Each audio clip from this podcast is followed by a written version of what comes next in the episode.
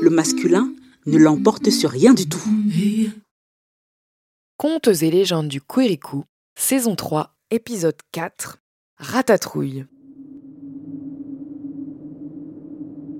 Voici une histoire qui nous vient du Quirikou, plus précisément de la contrée du Ramekun.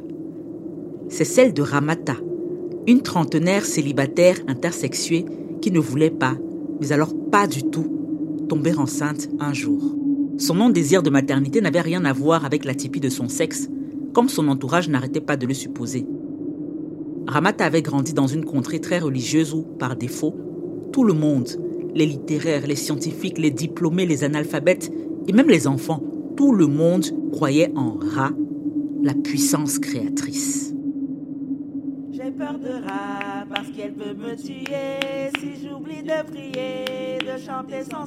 Il était coutume le dimanche de se vêtir de blanc et de se réunir pour glorifier Ra en musique.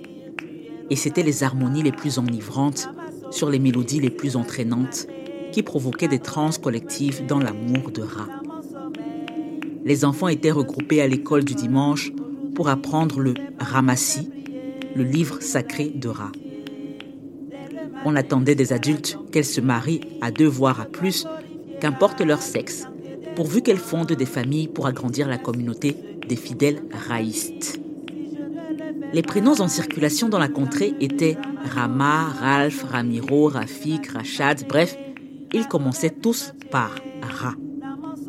Et Ramata avait grandi en considérant Ra comme l'alpha et l'oméga, et son histoire, qu'on lui avait racontée depuis le berceau, était peut-être belle, mais pas très rassurante.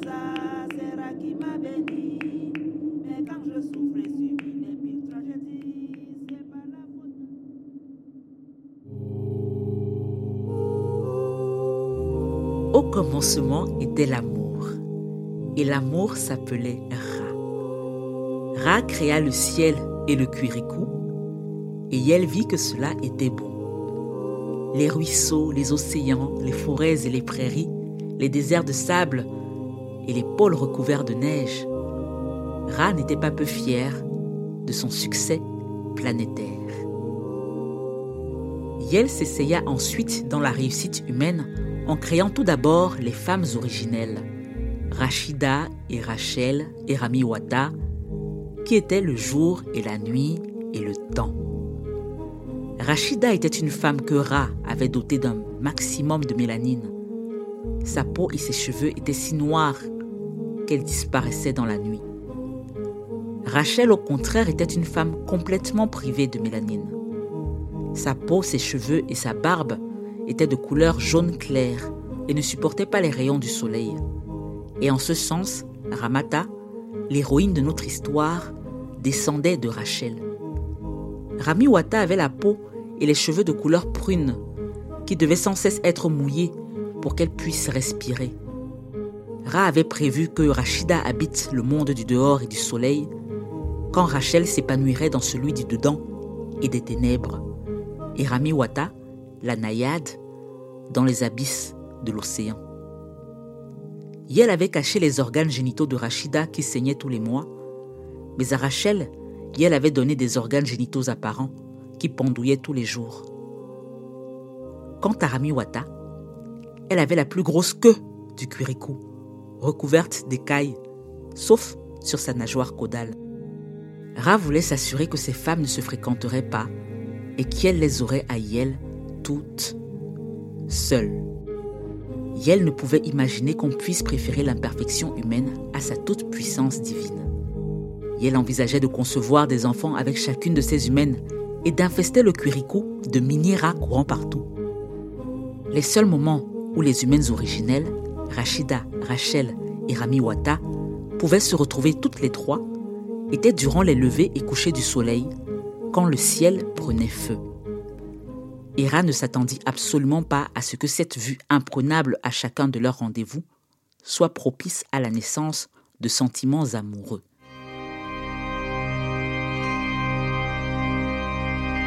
Yel leur disait Aimez-moi sans que vous ne seriez pas. Louez mon nom très saint à chaque instant.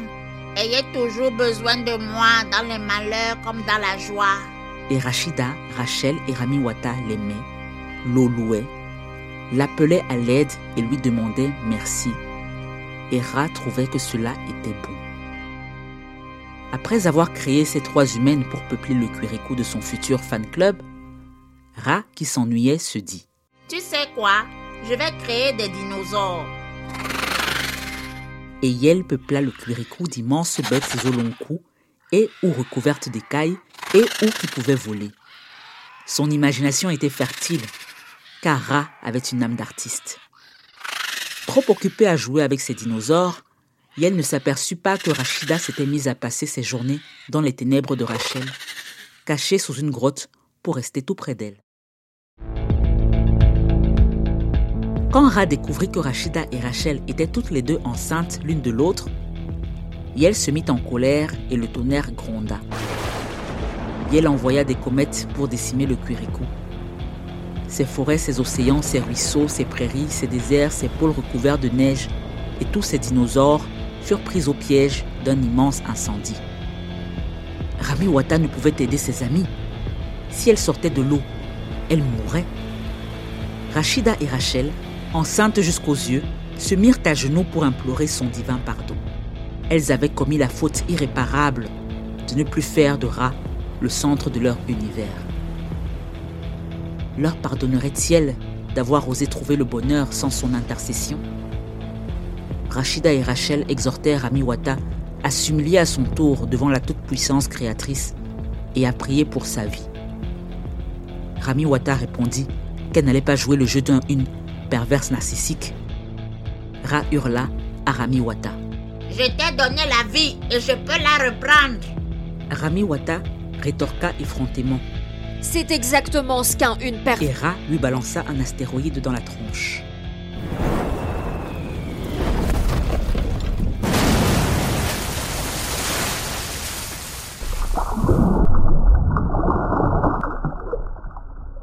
Ramiwata tenta d'esquiver l'attaque en replongeant dans les profondeurs de l'océan et on ne la vit plus jamais. Certaines complotistes pensent qu'elle s'y cacherait encore, ayant échappé à la mort.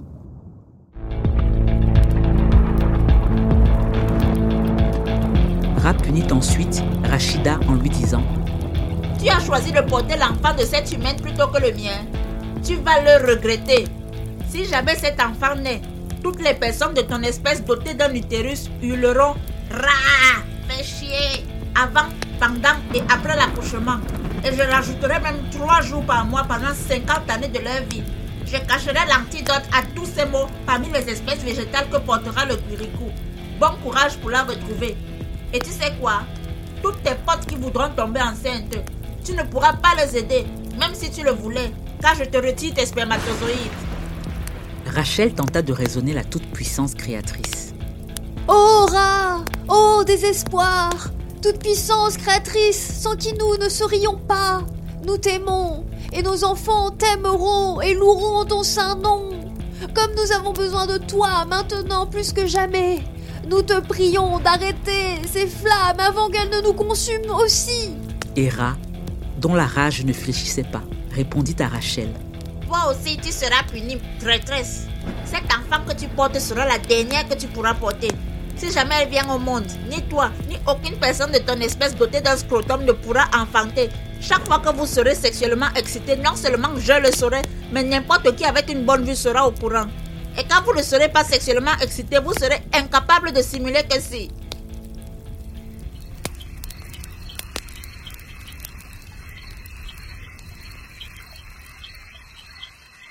L'incendie prit fin et au milieu des cendres, Rachida donna naissance à Radouane et Rachel à Raphaël. Et la malédiction de Ra prit effet immédiatement. Rachel ne put plus jamais tomber enceinte et Rachida porta les sept enfants de Ra, Raïssa, Raoul, Ryan, Rajesh, Ramona, Ramsès et Rabiatou, qu'elle accoucha dans la douleur et les tourments. Les sept livres de la vie de ses enfants gonflent les pages du ramassis. Radouane et Raphaël, enfants de la trahison, furent bannis du Quirikou, condamnés à l'exil. Ra annonça que son huitième enfant serait un fils que porterait une femme albinos et intersexuée. Voilà plusieurs milliers d'années qu'au Quirikou, des raïstes attendaient sa venue. Aujourd'hui encore, ces mêmes raïstes considéraient les personnes albinos comme les fruits des amours interdites des humaines originelles, comme les descendantes de Rachel, de Radouane et de Raphaël. Et s'il n'y a plus une seule humaine de couleur prune munie d'une queue de poisson au curicou, c'est à cause de l'insolence de Ramiwata qui avait refusé de s'incliner devant la toute-puissance de Ra. Pendant 27 ans de sa vie, Ramata avait cru en cette allégorie. Fille de parents ingénieurs à la peau foncée, toutes deux raïstes pures et dures, elle avait été scolarisée dans des écoles raïstes et avait prié Ra le matin au réveil, puis avant le petit déjeuner, au début des cours du matin, puis à midi avant de manger, puis au début des cours de l'après-midi, puis le soir avant de dîner, et enfin la nuit avant de s'endormir. Elle avait répété ses prières à Ra, plus par peur de son châtiment que par amour pour sa parole. Ramata n'avait jamais vécu son albinisme comme une source de discrimination négative. Les raïstes ne discriminaient pas les personnes albinos, car elles savaient que l'humanité tout entière descendait de deux femmes pécheresses et que leur taux de mélanine importait peu. Certaines prédicatrices accusaient Rachel d'avoir tenté Rachida à commettre le péché en l'attirant dans les ténèbres, mais cette théorie ne se trouvait nulle part dans le ramassis. Au contraire, cette tentative de division et d'incitation à la haine était très mal vue, car il était écrit noir sur blanc dans le ramassis que tôt ou tard, Ra redescendrait sur Terre pour concevoir un fils dans un utérus de personnes intersexes albinos, et ce fils rachèterait les péchés de l'humanité. Malgré le fait qu'aucune contrée du Quirikou ne s'embarrassait de marqueurs de genre ou de sexe dans les documents officiels, depuis sa naissance, Ramata s'était sentie spéciale. Elle avait grandi avec la certitude qu'il y avait de fortes chances que l'avenir du Ramekun se porte entre ses deux ouverts. Quand on l'a sortie de l'utérus de son père et qu'on découvrit un bébé albinos doté d'un sexe original, plus d'une personne dans la pièce s'évanouirent Plusieurs autres s'agenouillèrent. On assistait peut-être à la naissance de la mère du sauveur de l'humanité. La maison de ses parents devint un lieu de pèlerinage recouvert d'offrandes et de bouquets de fleurs. Combien de personnes Ramata n'avait-elle pas fait pleurer en posant simplement son regard sur elle? Ses souvenirs d'enfance étaient ces scènes d'adoration incongrues, une surprotection à base d'alimentation saine et de sorties limitées dans l'espace public, et une éducation raïste stricte et exemplaire, car on la préparait au grand honneur. Elle avait appris à être mère avant même d'apprendre à lire. On lui avait fait apprendre le livre J'élève mon enfant par cœur, au même titre que le ramassis simplifié. C'était sans compter sur le fait qu'elle pourrait un jour se révéler athée.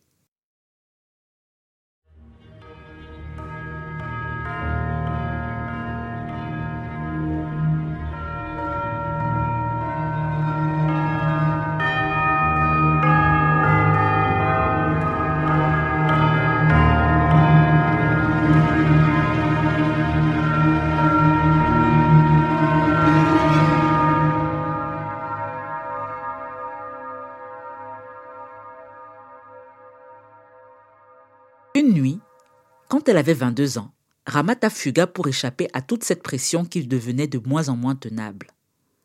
Si Ra avait besoin d'elle, Yel saurait où la trouver. Elle quitta le Ramekun et partit loin, très loin, pour arriver au Québec, une contrée qui se défendait de ne pas être raïste pour un sou. Elle y étudia les sciences et la philosophie, tout en continuant de prier la toute-puissance créatrice de Ra de bénir ses études. Mais à force de lectures et de réflexions philosophiques, l'incroyable se produisit. Ramata devint athée. Elle en fut la première surprise. Elle se convainquit du jour au lendemain que Ra était une invention humaine et une institution sexiste. Elle refusa de croire en un une Ra, capable de tuer quiconque refusait de l'eau glorifiée. Et si elle était bien réelle, Yen n'avait qu'à lui réserver le même sort qu'Arami Wata et à se résoudre à l'idée que Ramata rejoignait le camp de la liberté de penser. Elle avait pris le temps de se poser la question de ce qu'elle voulait de la vie. Et dans la réponse qu'elle avait trouvée au fond d'elle, elle voulait vivre libre, sans partenaire et sans enfant. Il était hors de question de tomber un jour enceinte. Elle se construisit une vie loin de sa contrée et de ces bandes de raïstes qui devaient s'imaginer qu'elle avait été enlevée. Ghoster sa famille était le prix de sa liberté. À milieu de ces terres, au pays de l'hiver, elle se faisait des tresses toute seule dans un parc, installée sur une natte, regardant un couple de six hétéros se renifler le cul sous l'arbre d'en face.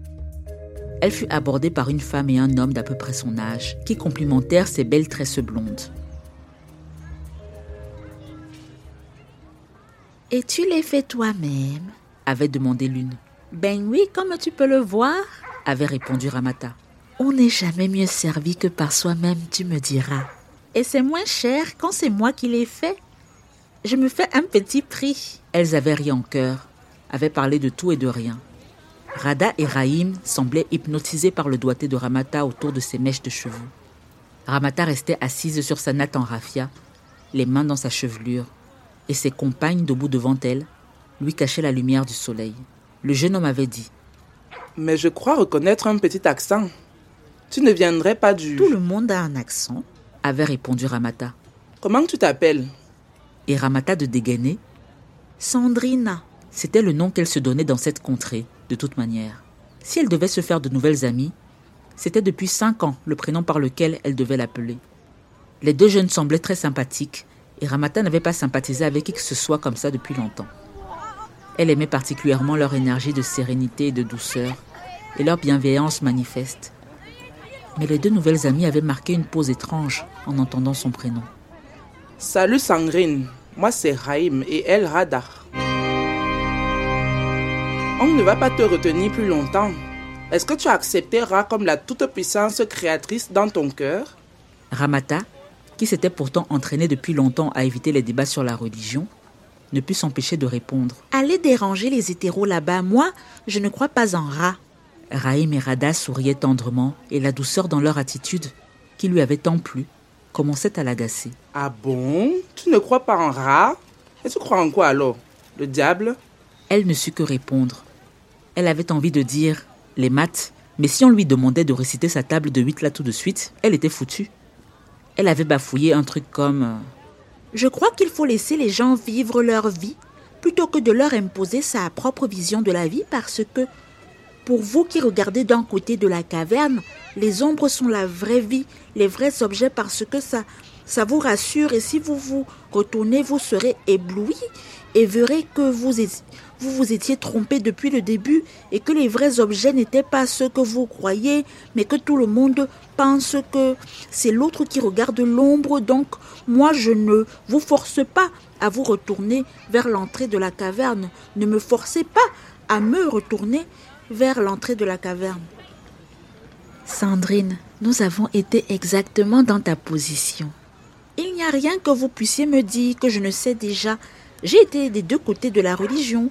J'ai cru et j'ai déconstruit ma foi, j'ai réfléchi. Et oui, nous aussi, figure-toi.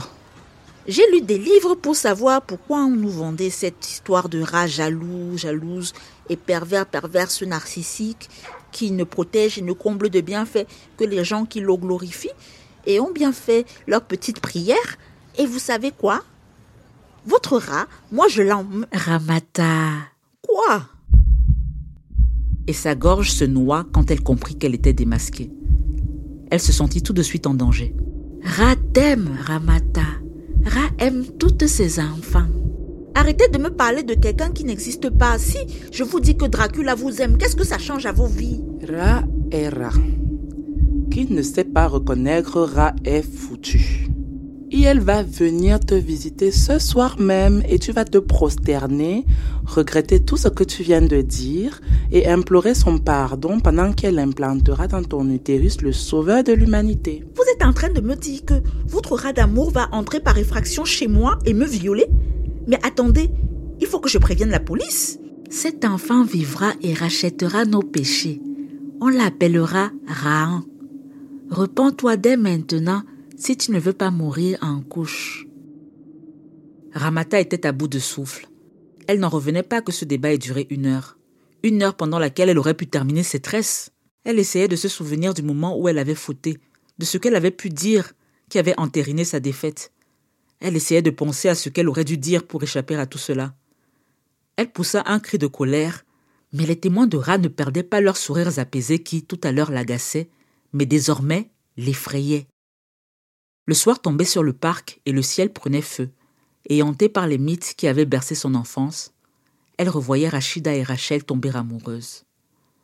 Elle ramassa son peigne et son vaporisateur d'eau et les jeta dans son sac à dos, puis elle se leva pour plier sa natte en marchant à travers le terrain de foot où s'entraînaient des adolescentes. Pendant ce temps, Raïm et Rada chantaient, les mains au ciel. J'ai peur de rat parce qu'elle peut me tuer si j'oublie de prier, de chanter son saint nom. Alors je chante et je lève les bras dans les airs pour lui dire Tu es l'aura des rats. Rat m'a sauvé, c'est Rat qui m'a créé. Rat aurait pu me tuer dans mon sommeil. Mais si je suis encore en vie aujourd'hui, c'est parce que j'ai prié et elle a eu pitié. Dès le matin jusqu'à la tombée de la nuit, je dois glorifier Rat, lui chanter des louanges. Lui dis merci pour ce qui fonctionne dans ma vie. Si je ne le fais pas, elle peut me l'enlever. Ra m'a sauvé, Ra m'a sauvé. C'est Ra qui m'a créé. Ra aurait pu me tuer dans mon sommeil. Mais si je suis encore en vie aujourd'hui, c'est parce que j'ai prié et elle a eu pitié. Quand tout va bien, quand tout va bien.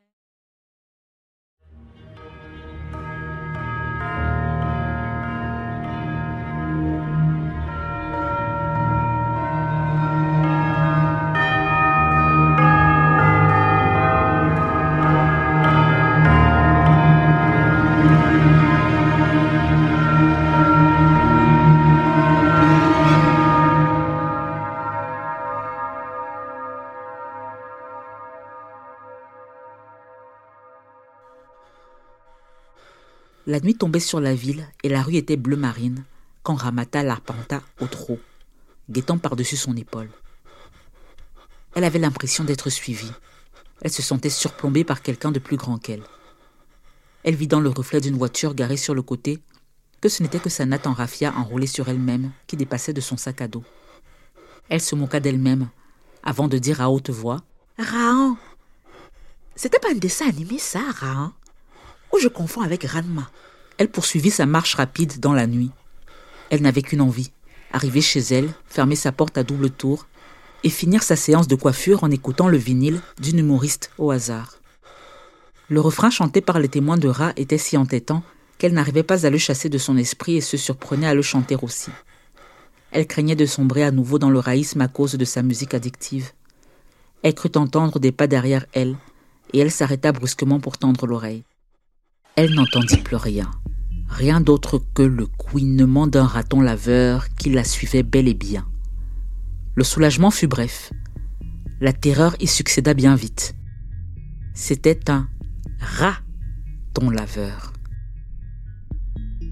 Elle avait beau se répéter Mais non, Ramata, ce n'est qu'un innocent animal. Tu es athée, rappelle-toi.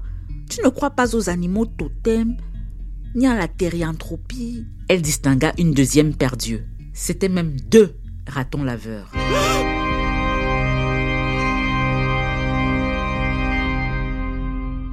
Ramata se mit à courir et une horde de ratons laveurs sortirent de leur cachette sous les voitures pour se lancer à ses trousses. Ramata criait au secours. Elle se dit qu'en courant sur la chaussée, elle aurait plus de chances d'être vue par les habitantes des maisons qui longeaient la rue. Elle quitta donc le trottoir pour mettre son plan à exécution. Mais un raton laveur lui sauta au cou, tandis qu'un autre lui attrapa la cheville. Alors qu'elle se débattait pour échapper à ces deux-là, elle fut bientôt recouverte d'une montagne de rongeurs qui gesticulaient dans tous les plis de son corps, pliant sous le poids des bêtes. Aveuglée, muselée et étouffée par leur fourrure qui lui masquait le visage, Elle tournait sur elle-même au milieu de la chaussée en se répétant ⁇ Je ne tomberai pas enceinte, je ne tomberai pas enceinte, je ne tomberai pas enceinte, je ne tomberai pas enceinte, je ne tomberai pas enceinte, je ne tomberai pas enceinte, je ne tomberai pas enceinte. Elle revoyait ses parents lui dire ⁇ Donne-toi entièrement à Ra et tout ira bien !⁇ Elle revoyait Raïm et Rada lui dire et elle va venir te visiter ce soir même et tu vas te prosterner, regretter tout ce que tu viens de dire et implorer son pardon pendant qu'elle implantera dans ton utérus le sauveur de l'humanité. Mais Ramata ne se sentait coupable de rien. Elle se considérait comme la victime et Ra était un bourreau inarrêtable. Quand elle entendit le crissement de pneus, sa dernière pensée fut pour Rami Wata. C'était en elle qu'elle croyait, pas en Ra, pas en le diable, pas en la table de huit. Elle croyait en l'esprit critique, en la résistance face à l'oppression, à l'instinct de liberté et d'autonomie, à l'impossibilité d'une vie heureuse et à genoux. Elle fit allégeance à Rami Wata avant de perdre connaissance.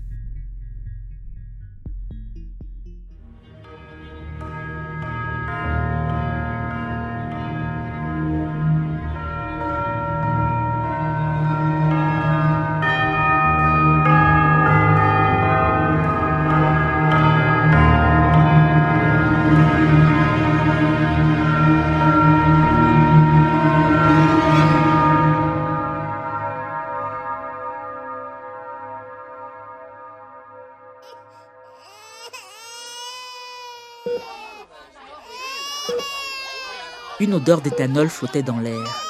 Des voix lointaines se disputaient l'accès à une chambre. Des mains manipulaient ses cheveux. Un nourrisson pleurait. Ramata se réveilla horrifiée, tenta de se lever, mais elle ne sentait plus ses jambes. Une main ferme appuya son épaule contre le lit. Pas si vite. Elle a ouvert les yeux, mais elle est fatiguée. La porte se referma et Ramata s'entendit dire qu'il ne lui restait plus qu'une tresse et qu'elle serait prête pour faire la couverture des magazines. Ramata ressentit l'urgence de s'enfuir, mais elle se rendormit immédiatement.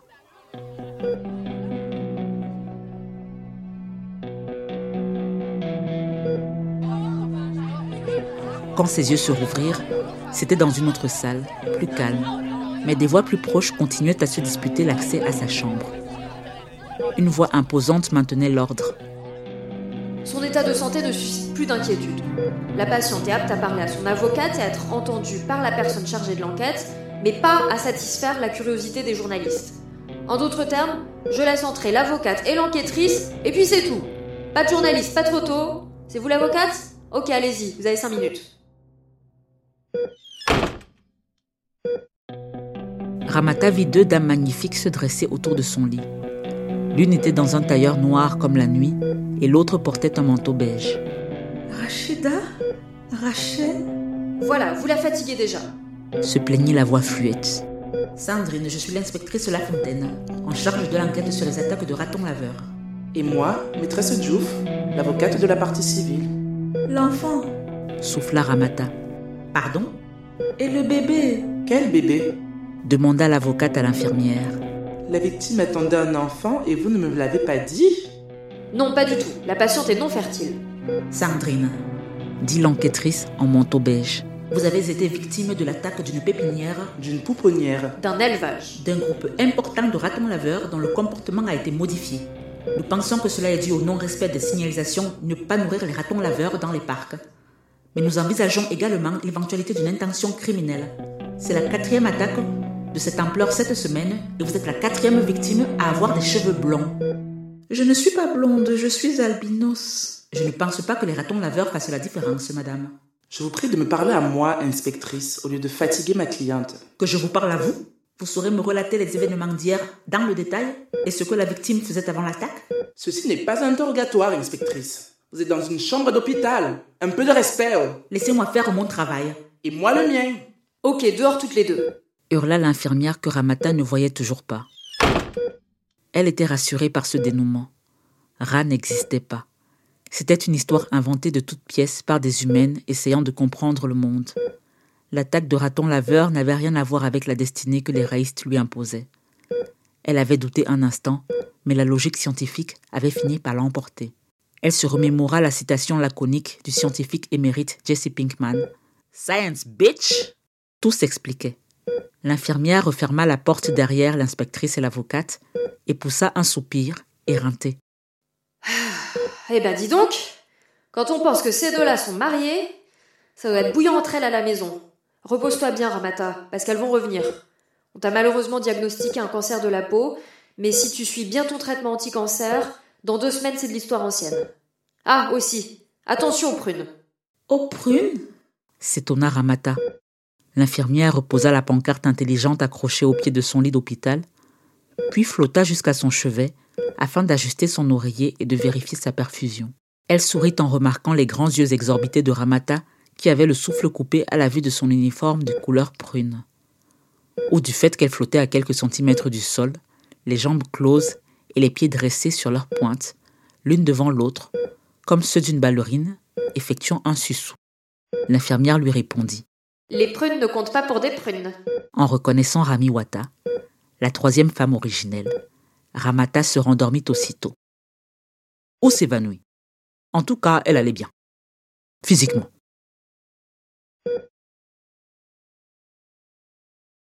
Et ici se termine l'histoire. J'ai peur de rat parce qu'elle peut me tuer si j'oublie de prier, de chanter saint nom. Alors je chante et je lève les bras dans les airs pour lui dire Tu es l'aura des rats. Rat m'a sauvé, c'est Rat qui m'a créé. Rat aurait pu me tuer dans mon sommeil. Mais si je suis encore en vie aujourd'hui, c'est parce que j'ai prié et elle a eu pitié. Dès le matin jusqu'à la tombée de la nuit, je dois glorifier à lui chanter des louanges. Lui dire merci pour ce qui fonctionne dans ma vie. Si je ne le fais pas, elle peut me l'enlever. Ra m'a sauvé, Ra m'a sauvé, c'est Ra qui m'a créé. Ra aurait pu me tuer dans mon sommeil. Mais si je suis encore en vie aujourd'hui, c'est parce que j'ai prié et elle a eu pitié. Quand tout va bien, quand tout va bien je dois lui rendre grâce. Il n'y a pas de hasard, c'est Ra qui m'a béni. Mais quand je souffre et subis les pires tragédies, c'est pas la faute de Ra, j'aurais dû mieux prier. Ra m'a sauvé, Ra m'a sauvé, c'est Ra qui m'a créé. Ra aurait pu me tuer dans mon sommeil. Mais si je suis encore en vie aujourd'hui, c'est parce que j'ai prié et elle a eu pitié. La sélectionne, la sélectionne les gens qu'elle protège des souffrances de ce monde, des guerres, des maladies. Ce qu'il faut faire pour en être épargné est simple comme bonjour, glorifier son rat. m'a sauvé, m'a sauvé, c'est Ra qui m'a créé. Ra aurait pu me tuer dans mon sommeil. Mais si je suis encore en vie aujourd'hui, c'est parce que j'ai prié et elle a eu pitié. Ra adore plus que tout être adoré et les institutions qui lui sont consacrées ne payent aucun impôt dans la contrée. Les crimes qu'on y commet le sont vite pardonnés. Ra m'a sauvé, Ra m'a sauvé, c'est Ra qui m'a créé. Ra aurait pu me tuer dans mon sommeil. Mais si je suis encore en vie aujourd'hui, c'est parce que j'ai prié et elle a eu pitié. Ra m'a sauvé, c'est Ra qui m'a créé. Ra aurait pu me tuer dans mon sommeil. Mais si je suis encore en vie aujourd'hui, c'est parce que j'ai prié et elle a eu pitié.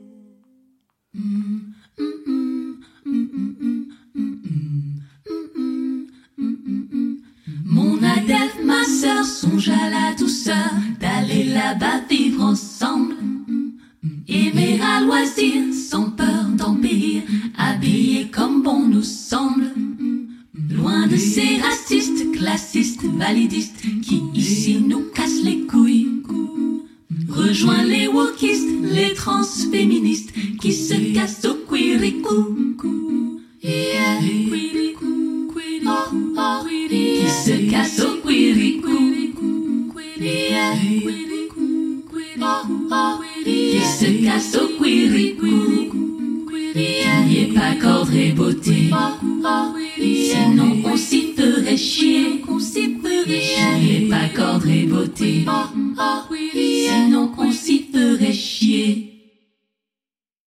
Contes et légendes du Quirikou est une série audio écrite et jouée par J'Augustine et produite par Dérange Society. Tous les premiers dimanches du mois, un nouvel épisode est disponible sur vos applis de podcast, sur le site dérange.club, sur YouTube en version sous-titrée et lors de lectures performances en direct, les fameuses Escape Parties. Cette saison 3 a pour thème Sacro-Sainte Famille. Elle n'aurait pas pu se faire sans le soutien de Google, de PRX et des abonnés Patreon de J'Augustine.